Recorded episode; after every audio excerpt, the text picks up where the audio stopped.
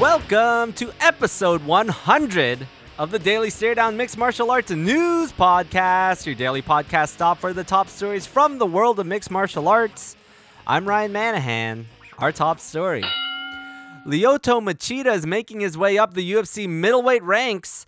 The Dragon defeated Gegard Mousasi by unanimous decision at UFC Fight Night last Saturday.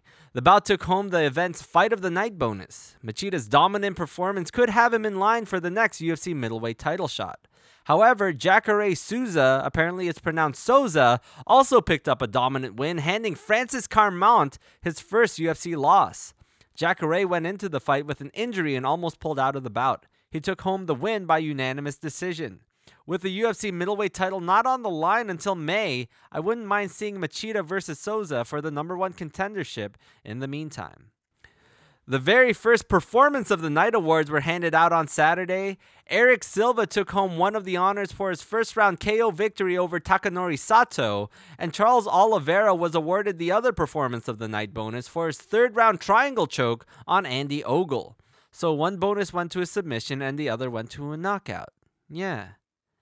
And rounding out the main card, Nicholas Musoke defeated Viscardi Andrade by unanimous decision.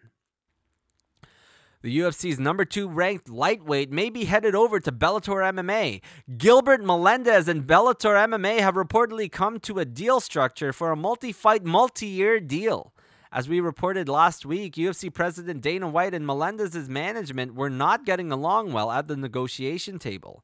While the deal is agreed upon, the UFC still holds matching rights to keep Melendez from going over to its biggest competitor.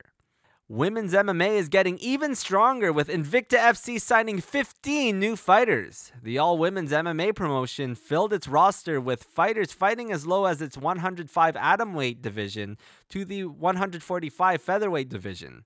Notable names signed by Invicta FC in this crop of 15 include Ultimate Fighter 18 alums Roxanne Modafferi and Peggy Morgan.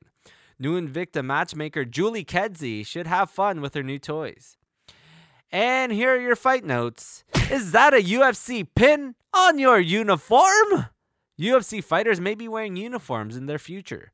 According to Bleacher Report's Jeremy Botter, a major sports apparel company will dress fighters from head to toe that will leave spots open for other sponsors. Hopefully, they aren't just basketball jerseys like on Tough.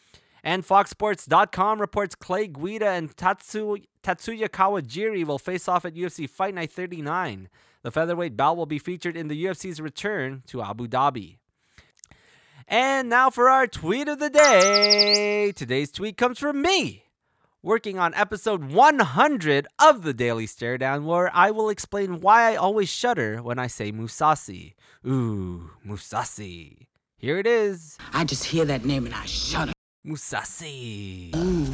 Musasi. Musasi, Musasi, Musasi. Ooh, it tingles me. It's a Lion King. That's it for episode 100 of the Daily Stare Down. I just want to say thank you to all of you that listen and have had my back since I started this back up in September. Special thanks to my Seneca College friends that pushed me to do it, specifically Amy Quick, who said just do it. So I did, because she's pretty.